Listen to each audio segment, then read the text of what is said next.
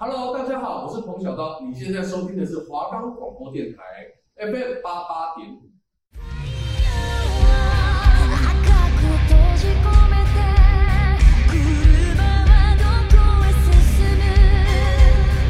欢迎收听聊天马铃薯，聊出未来，聊出知识，聊出沙发马铃薯。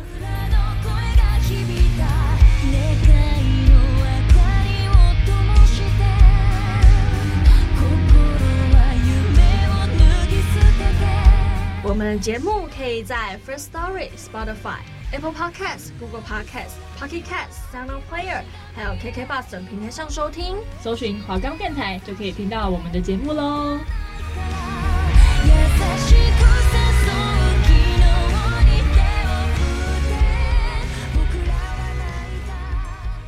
早安晚安，我是马铃薯一号摸摸，我是马铃薯二号小米。Hello，大家最近过得好吗？大家最近没有在没有没有被打趴吧？对，最近应该就是疫情真的是很严重，尤其是我们我们在台北市嘛，又被新北市包围。昨天新北市来到了三千多例，全台是八千多例这样子，嗯、而且最近哈、哦、真的是。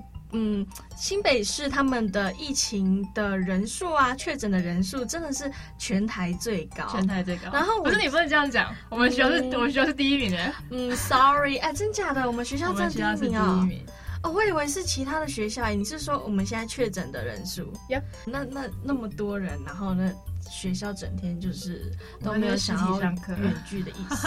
我们昨天在上课的时候，就有一个学姐，她突然就说。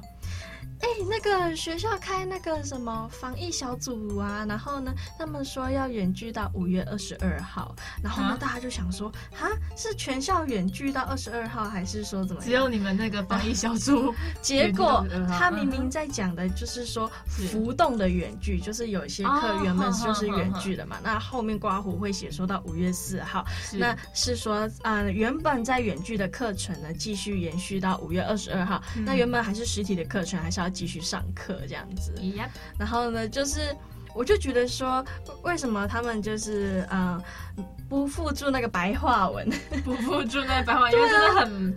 很难理解，因为因为因为他用那些很官方的字眼，然后看起来有些人就是会断章取义。对，而且我们是每天的晚上六点都要进去看一下说，说哦，我明天的课程有没有改变？就是呃，但是大致上我觉得是不会改变的。嗯、那就还是希望大家能够好好的防疫，因为在去年的这段时间呢，其实、嗯、呃，大概我们也就是三百多例，然后那时候就升三级，嗯，就是比现在还要轻微。对，现在已经十倍快二。二三十倍了吧？对，因为我那时候去年的时候，我是真的觉得，嗯，好像对我的生活好像也没差，我自己也不是很怕。可是这一波疫情，我真的是有吓到，有吓到，因为太多人确诊了，每天每天都确诊，那个确诊感觉真的是不太舒服哈。对，所以还是希望大家能够勤消毒，然后呢做好防疫，我们才能就是未来继续出去玩呐、啊，或者是做其他的规划这样。对，大家就好好待在家听我们的节目 就好了，好不好？对，就是多多的收听。Podcast，然后呢，顺便我们也可以了解一些哎，其他外面的局势啊，或者是说现在正在发生什么好玩有趣的事情。我们先用口头论述，以后再去付诸实践，好吗？好.那我们回来我们今天的主题。那我们今天呢，想要跟大家讨论，就是聊天的的主题内容是，就是呃，关于我们的。动画的制作跟我们电影的制作，那你比较常看动画还是看电影？我自己的话，就是我觉得大家是这样子的，从小时候的阶段，第一个接触肯定是动画，动画然后呢，渐渐渐渐就会演变成说，哎、欸，我可能。对，好像要去看一些真人的影视剧啊，或者什么的。我记得最好笑的是，我在我小学四年级的那个时候，还是五年级的时候，我就听到，呃，我的我的朋友他们在讨论什么“真爱找麻烦”。我不知道你知不知道这个？它是电视剧。真爱找麻烦。然后对于那时候的我来说，我还想说，为什么他们就喜欢看这种呢？就是大人的这种小情小爱的。对，大人这种爱情故事。还在还在喜欢看那个什么小。小红豆啊，或者是喜欢看沙男，我最喜欢沙男了。然后，然后那时候就才开始慢慢慢慢的接触，大家都是这样演变而来的嘛。那我们呢，现在就是跟大家介绍一下，就是动画制作部分。那动画制作就是基本上大家看起来就是就是可能他们可能就是画个漫画，然后就是这样让它动起来这样子。但是其实在我就是这几天研究下来，其实我觉得其实动画制作也是非常麻烦的事情，因为你必须动画制作，然后你。不可能，就是像你说你的手书嘛，你手书就是你这样翻开，它可以动，看起来可以动那种感觉。但是问题是你，你就想说你那个手书你要画多久？因为你每一个页可能就是一个微小的一个小距离，就是它的一个一小步的移动，可能就是一页的，所以你可能要翻大概一百多页或是几几千页才可以。一个非常流畅的那个动作，所以你就想说，你这样子做的话，那你动画制作，它基本上你动画基本上，呃，有二十四分钟到三十分钟以上，基本上都有嘛。那你这些画面你要画多久？你要画多多？我觉得这是。所以等于就是说，每一个动画的画面，它其实都是各种的那个。图画，然后呢，集结起来这样子，对，就是几千张这样子，对，一格一格这样画出来，对。那它就是一格一个画出来，所以说它必须要先有分镜，然后有他们的动画顺，就是画面的顺序感这样出来，对。那呃，现在大概介绍一下他们的流程好了，就是他们要先有他们的企划嘛，就是跟我们跟我们一般做事一样，我们要有一个主题，要有一个企划出来，然后呢再开始做他的脚本，然后过来是分镜、构图，然后原画，然后开始做他们的动画，然后到他们的。稿子完成，然后去做他们的一些摄影的排版，然后后面的编辑跟他们的配音这样子。好，现在说脚本好了，脚本的话基本上就是你的剧情内容，就是你说你这个剧情内容你要讲，就是你的故事，你要向观众表达你的故事，你想要在这个故事里面表达什么，就是蛮重要的吧？就是大家其实也是为了看故事而来的。对啊，对，要不然你看这个干嘛？无用的东西。对，在看动画之前，其实有时候也蛮喜欢看漫画的，我就觉得看漫画的感觉好像也很不错。对，而且有时候漫画会有另外的张力出来，是觉得还不错的地方。那分镜的话呢，就是它的分镜其实。有点像漫画的感觉，就是你漫画一格一格，就是它的分镜嘛。那从这个分镜到这个分镜，那中间其实有一个很多的时间点，就是一个转换到这一个分镜，那中间可能就会另外的衔接一些东西这样子。那所以它的分镜其实是从脚本之后要先出来的，就是它的分镜，就是确定说那这几格要做什么事，就是我要在。这个动画里面呈现出什么样的画面？这样子，然后在脚本之后呢，再分格去做它的一些它中间的连接的东西这样子，然后接下来是做构图，那构图部分是你的分镜去做它的详细的一点画写之类的，对对对对对，哦、就是你分镜嘛，你分镜其实其实就是非常简单的草稿构图，就是说哦，我可能就是我的手就是一个圆圈圈。要不然就是一个火柴人，就是说哦，这个人是谁，然后他的分镜，他的大概要怎么样的动作这样子而已。那构图的部分就是分镜的再详细化，就是把他的每他可能这个角色有戴眼镜啊，然后这个角色手上拿着什么东西，那都要非常详细的画出来。所以说就是构图还蛮重要，就是影响到说这个角色长什么样子。他后来如果构图没有够的话，这个人可能就歪掉。你可能就是这一第一集这个人长这样，最后一集这个人怎么好像跟第一集长得不太一样？那可能就是构图的锅了。那接下来是原画，那原画呢就是制作它的连续动作起点跟终点的关键处，就是它中间那个间隔，就是从这个分镜到这个分镜，它中间的那个间隔。里面呈现出来的东西就是它的原画，那它这个它中间那个时间节奏其实都要抓的非常的准确，要不然你可能就是会有种跳跃感，就是你怎么从他的手把是举起来的，就是他下一秒钟他的手突然放下来，就是他没有挥动那个动作，其实在这个地方。原画其实是相当重要的一个关键点，就是要有一个连续的感觉。然后接下来是动画的部分。那动画的话，就是原画之后再清稿，就是把它的一些比较杂的一些笔记给去掉，就是剩下比较简单的一些就是线稿。然后线稿绘出来之后呢，不管是亲书，我觉得这个要详细的你也比较了解啦。嗯，这个我就不好跟大家多说，因为这个。我可能讲了，你们也不懂；我自己讲了，我自己也不懂。就是如果有兴趣的话，可以去查更详细的这样子。对对对对对。那接下来的话呢，是色指定。那色指定的话，就是说你要帮这个角色上色，就是这个角色他可能头发是蓝的，这个头发就是颜色是红的，对，就是他们有各自他们自己的颜色嘛。那这个部分的话，就是以他们角色的一些以他们的角色设定为主，然后去帮他们做上色。然后上完色之后呢，其实阴影的部分，就是人物阴影的部分，其实也在这个地方。那基本上色指定的部分，基本上会用昼色或是夜色等等，在这个精细的部分去做个别的指示。再之后就是他们的动画的完稿。就是从色指定到描线到上色，然后一直检查完，然后数位化之后，才是他们的完稿。那基本上大家可能会有时候会在就是网络上面看到一些比较单调的，就是没还没有完全到有颜色那种图画，就是可能就是说哦，上面可能有红色线跟蓝色线，然后可能没有。非常完整的一张图，呃，那个部分的话，基本上就是说，红色的地方是就是那种那种线稿，他们的红色地方是代表说，哦，这一块要阴影。那蓝色的话是高光，基本上他们的这样子的话是方便他们的数位化的去做他们的设计上色的部分。那他们上色完成的话，才会有那种阴影的感觉出来。然后基本上后面的话，就是他们作画完成之后才会去做编辑。然后编辑的话，其实也跟我们剪片一样啦。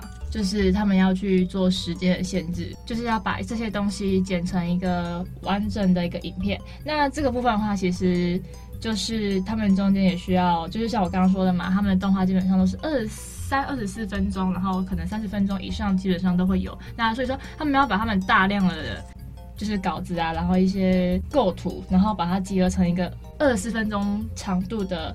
影片的话，其实是要一定的就是剪接的能力，然后还有他们可会不会就是这个画面会怪怪的，其实就是剪接的能力其实要很足够。最后想跟大家介绍的是，就是他的我们的配音作业，就是配音，像大家很常听到就是声优嘛。那声优其实是一个我觉得蛮不容易的工作，就是之前有看过人家那种日本的这种声优介绍，因为大家也知道，就是说呃声优是日本是最出名的嘛，嗯、就是声优这个行业在日本是最出名的。呃，他们有一次我是看有个节目介绍说，他们有些的动画，他们是直接看着构图去做声音的，就是作业。构图就可以就是配音了吗？对，他们就只看了构图就开始配音，那代表他的想象力很强。对，而且他们看着构图去做他们的配音。就是他们的声音，他们的感情都是可以放进去。我觉得说，哇哦，对，很厉害，这要很专业。对，就是因为他没有画面去做显示，就是他没有跟你说，哦，我这个地方是要，就是背景可能是长什么样子，我可能现在是要什么样的。激动程度，那可能这些都会在脚本中显现出来。那动画制作部分，那大概介绍到这边。那接下来为大家带来的是精选歌曲《See You Again》。那我们休息一下，放慢脚步，Let's chill。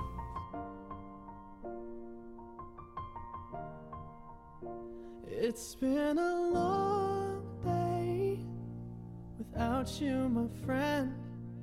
And I'll tell you all about it when I see you again. We've come a long way from where we began. Oh, I'll tell you all about it when I see you again. When I see you again.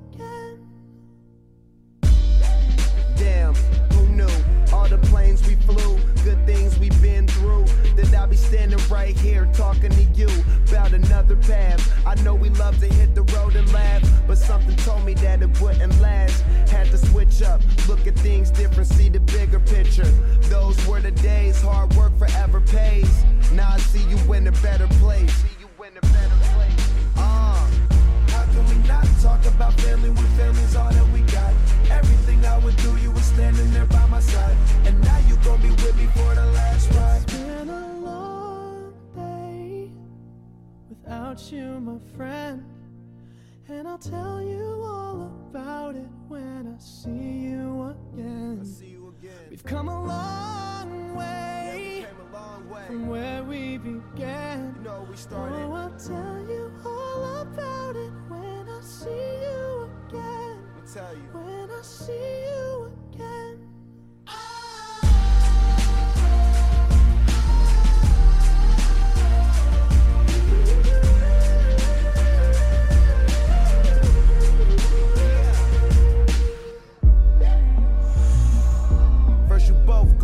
way, and the vibe is feeling stronger. What's small turn to a friendship, a friendship turn to a bond, and that bond will never be broken. The love will never get lost.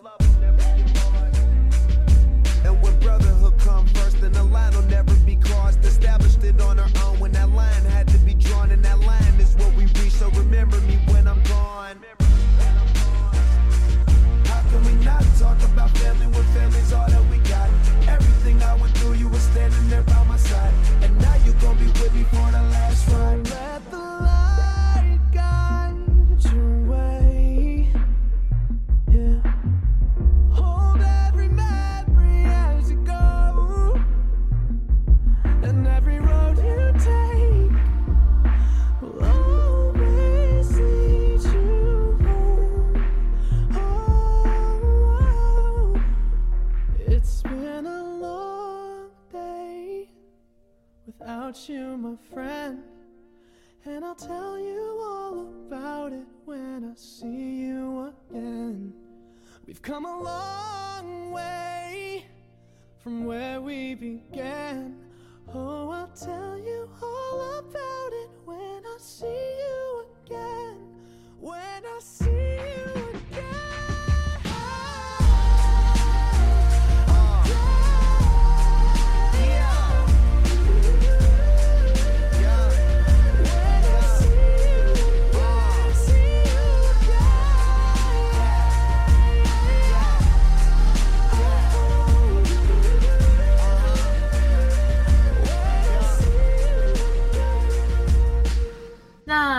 曲大家有没有觉得熟悉，而且就是感觉印象深刻呢？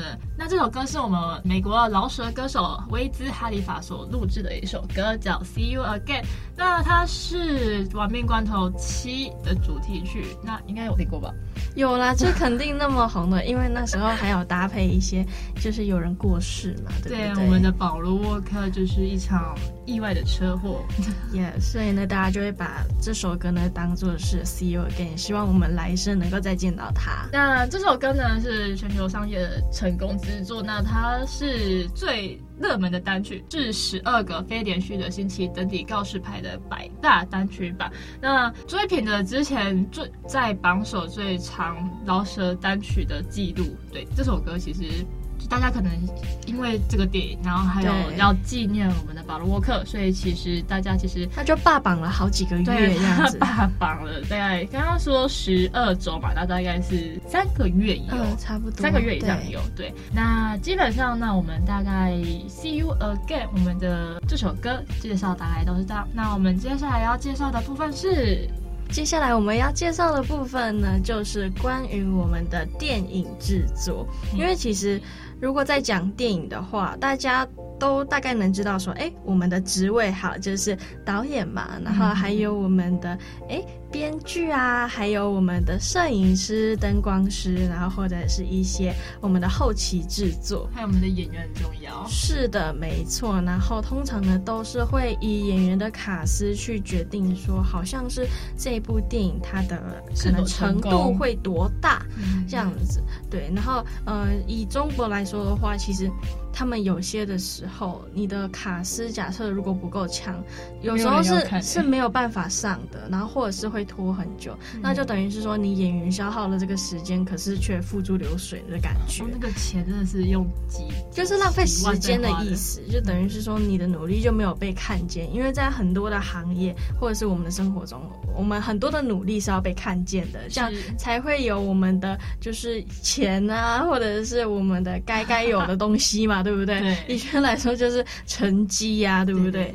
这是很重要的。好，那我们就先来跟大家介绍一些，就是关于电影的工作者，然后呢，他们有哪些的职称，或者是说他们有哪些的职位。那大概跟大家介绍一下，第一个就是我们的监制人跟出品人。监制人的话，他通常就是呃对整个导演艺术的创作的一个的一个把控，然后还有一个创作思路上的引导这样子。然后出品人的话。话通常就是就是 Sugar Daddy 啦，Sugar Daddy，对啊对啊，就是他就是出资者，他可以决定说一个电影的专案最终能不能够启动。所以假设你的出品人多一点，然后呢，你的出资者多一点，嗯、那是不是你的电影制作就可以变得更庞大？然后呢，哦、你的一整个团队，然后跟你的一整个品质都能够提升到一个 level 这样子。是对。那还有一个很重要的一个点就是制片，大家为什么常说制片是一个很重要的点呢？就是呃，如果说导演是一个电影的灵魂，那制片就是我们的这部电影的嗯，Daddy and Mommy 了。Daddy and Mommy 他们的核心。对，通常我因为我以前其实是大传系的，是对，然后呢，我们对制片我们都会就是说，哎，制片妈妈，因为通常他就是有崇敬之心，因为他就是会。对于我们呢，可能我们放饭的时候啊，他要帮我们处理便当啊，处理水啊，这些所有的生理有关的、生活的有关的，都是在制片妈妈这个部分。对，那制片呢，其实它还有分，像是一些什么执行制片呐、啊，或者是说我们刚刚讲的我们的吃饭啊之类的，就是我们的生活制片。再来导演的话，大家可能通常对于导演的印象就是，其实我以前有想过，明明。那个摄影摄影机呢，就是由摄影师操作。是，那每个岗位都有人操作，那为什么导演就坐在那边不要动呢？导演导演在那边看。那导演到底在干什么呢？然后导演还戴个帽子，叫导演帽。对，然后呢，所有人都还要听他的，他还是最大的人。那导演到底在干什么呢？啊，其实导演呢，他就是他要负责所有指导表指导表演，还有跟设计镜头。就是虽然说像是我们的美术组，虽然我们的美术组他们可能会准备了需要的道具，是，可是现场的摆放基本上还是需要考验导演的美感。嗯，他放在哪里，基本上就是能够看得出来说，哎，这个这个镜头 O 不 OK？嗯，或者是说，呃，可能摄影师会问说，导演你觉得这个角度 OK 吗？然后导演会说，我觉得可以再偏哪个角度，偏哪个角度。哦。就是呃，等于是说，摄影师他其实最重要的是技术上的操作，然后呢，导演他是负责整个镜头的美感，然后跟决定权，然后基本上导演呢就是什么都要会，什么都要会。对啊，不然的话我要怎么？我要怎么就是指导人员呢？因为我以前其实有访问过一个纪录片的导演，是对，然后那个纪录片的导演他就是说，其实导演最重要的工作是把人放在对的位置上。哦，对，就是这样子的话，你指挥起来，跟你一整个运作起来的话，会比较顺畅。然后你也知道，而且重点是你要知道在场每一个人的长处，嗯，然后可以在哪里发挥，然后才能让这整部剧顺利的拍下去嘛。这就是导演。很重要的一个呃核心所在，然后呢，再来的话，有些的地方会有副导演，就是副导演通常都要写一整天的通告单。